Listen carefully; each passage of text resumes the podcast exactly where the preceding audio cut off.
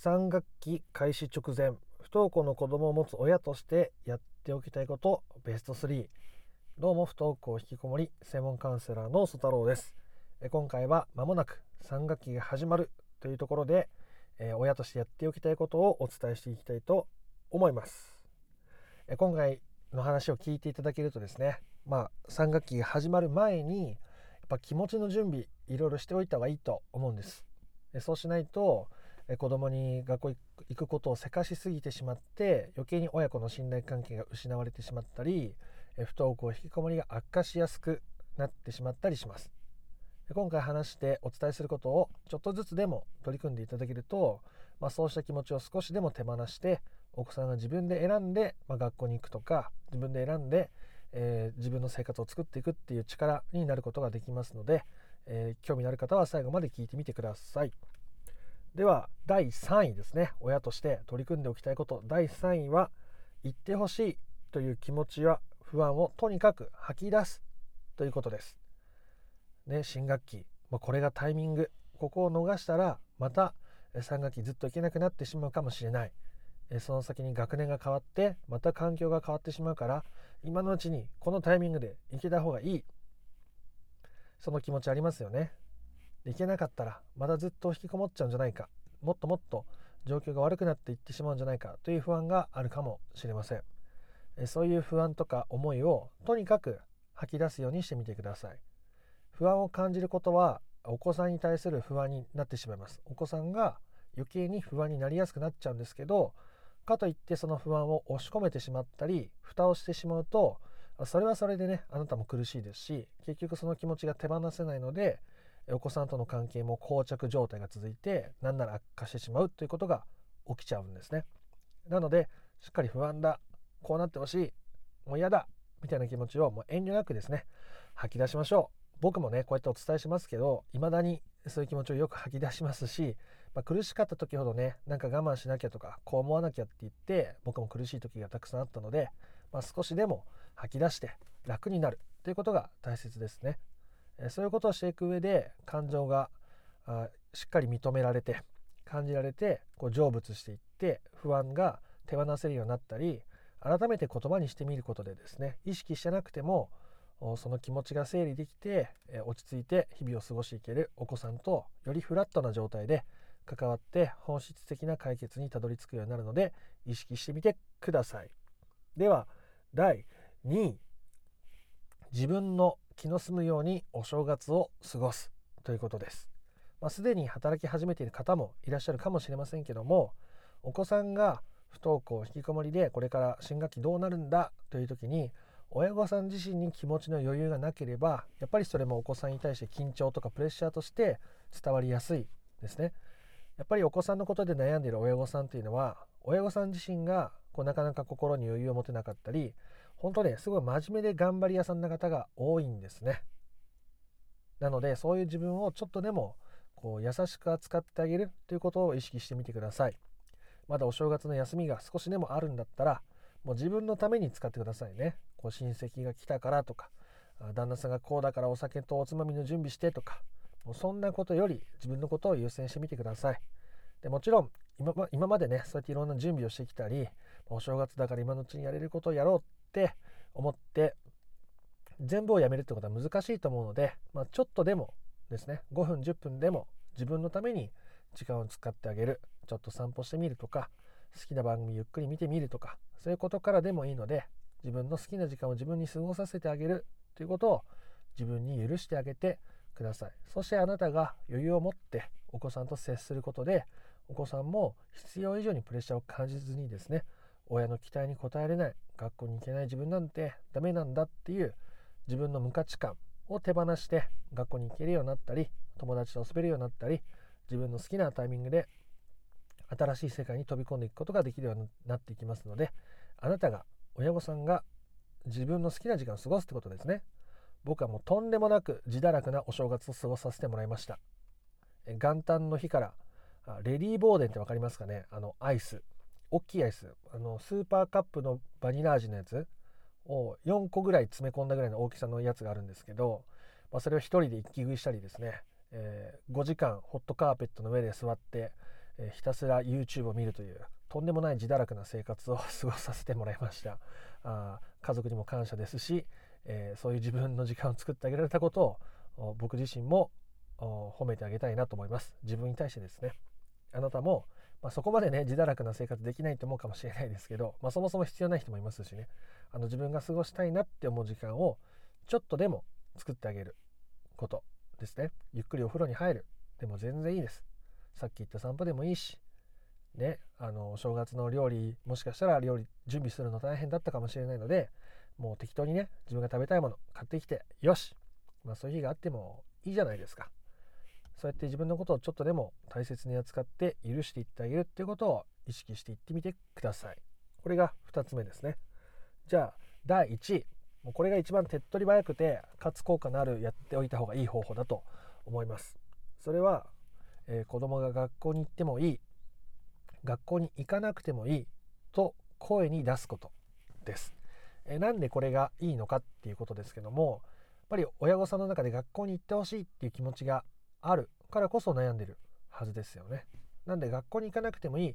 ていうと余計にえそんなんじゃダメな気がするっていう不安があぶり出されるわけです。でこの不安をちゃんと感じれるかどうかっていうのがとっても大切なんですね。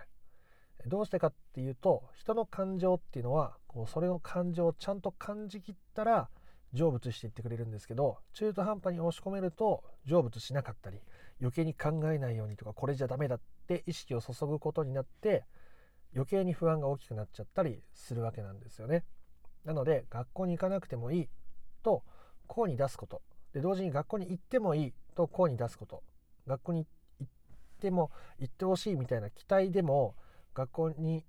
行けないんじゃないかっていう不安でも自分の中でくすぶり続けているとどうしてもその感情っていうのは手放せないわけです。だから自分の中にある感情をあぶり出す言葉として学校に行ってもいい学校に行かなくてもいいっていう言葉を声に出してみましょうこれもただでできますね、えー、ぜひやってみてその時に湧き上がってくる感情に蓋をせずに不安だなと思ったらああ不安だっていう第3位でお伝えしたあとにかく感情を吐き出すということをしてみることですね。えそういうことをしていくことによってお子さんが学校に行くとか行かないとかっていう気持ちを少しでも手放すことができます。でそれがお子さんにとってのプレッシャーを下げてくれることでもあるんですね。親があなたがお子さんに対して学校に行ってほしいって思ってると子供としても行かなきゃいけないでもなんだかいけないしそうするとお母さんが余計にまた苦しかったり時に怒ってくるし、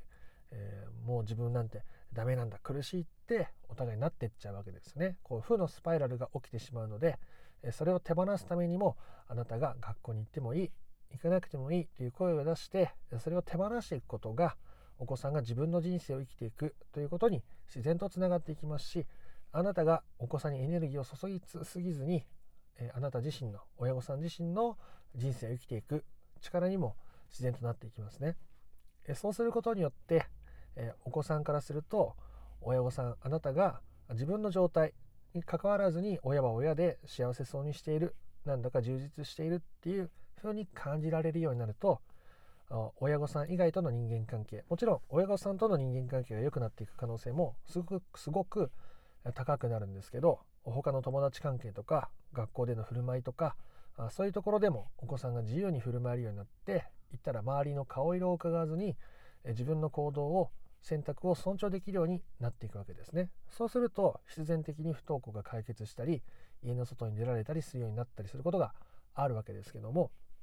何より親御さんが自分のことにエネルギーを注げるようになる。ということももうとてつもなく大切ですね。不登校引きこもりの解決っていうことを僕はお伝えしていますけどもお子さんの状態を変えるのではなくて親御さんの状態を変える。まあ、悩んでる人の自身の問題を手放すっていうことを僕はお手伝いをしているのであなたがそうしてお子さんの問題を手放して自由に生きることこそが何よりも子ども孝行になるということですね。そのために学校に行ってもいいとか行かなくてもいいっていう言葉を口に出してその時に湧き上がってくるいろんな感情不安や焦りや期待や恐怖かもしれませんがそういう感情をね感じてあこんな風に感じてるな。あ嫌だな辛いなっていうことももし感じるようだったら感じられる範囲でしっかり感じていくことであなた自身がまずものすごく楽になっていくしその次にお子さんも親からこう思われている親からのプレッシャーっていうものを感じずに過ごせるようになって、え新学期生きる可能性も勝手に高くなりますしお子さんが自分の人生を生きていくっていうことができるようになっていくというお話でした。では第3位から振り返ってまとめて終わりに向かっていきたいと思います。今回は3学期直前に不登校の子供を持つ親としてやっておきたいことベスト3をお伝えしました第3位は言ってほしいっていう気持ちここを逃したらみたいな気持ちを否定せずにちゃんと吐き出すということですねもうとにかく吐き出す言葉にしてみてください頭の中でぐるぐる考えているだけだと整理されないことも言葉にしていくことがとっても大切ですね。まあ、独り言で全然いいんです。車の中とかお風呂の中とか一人でいられる時にブツブツと声に出して、まあね、感情的になれる場所があればもうジェスチャーまで込みでやってもいいですけどもえどうして本当にいけるの？みたいな不安をしっかり感じてあげることがお子さんに対するプレッシャーを自然と手放すことになるしあなたもですね頭の中でそういうことをぐるぐる考えながらせっかくのお正月を過ごすっていうのもなかなか辛いと思いますのでそういう辛さも手放していってあげてみてください。第2位が自分の気の済むようにお正月を過ごすということですね、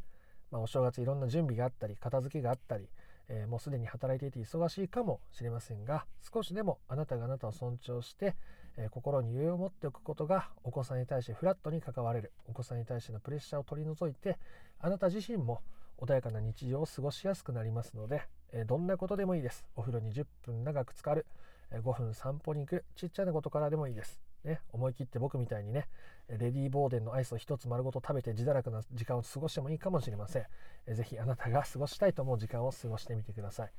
で第1位が一番手っ取り早い簡単な方法ですね。学校に行ってもいい。3学期から学校に行ってもいい。行かなくてもいい。という言葉を声に出してみるということです。でそしてその時にきっと行ってほしいっていう期待とか行けなかったらどうなるんだろうっていう不安がよりあぶり出されると思います。でそれを否定しないことですね。こんな風に思ったらまた子供のプレッシャーになっちゃうとかあ思っちゃうかもしれませんけどそういう思っちゃう気持ちごとあそうやって感じてるんだな不安だな期待するなあこうなってほしいなっていうことをしっかり認めてあげること受け入れてあげることで自然とその気持ちを手放していけるようになりますのでやれる範囲でやってみてもらえたらなと思います。ということで、今回の話が良かったなと思った方はいいねやコメントをしてみてください。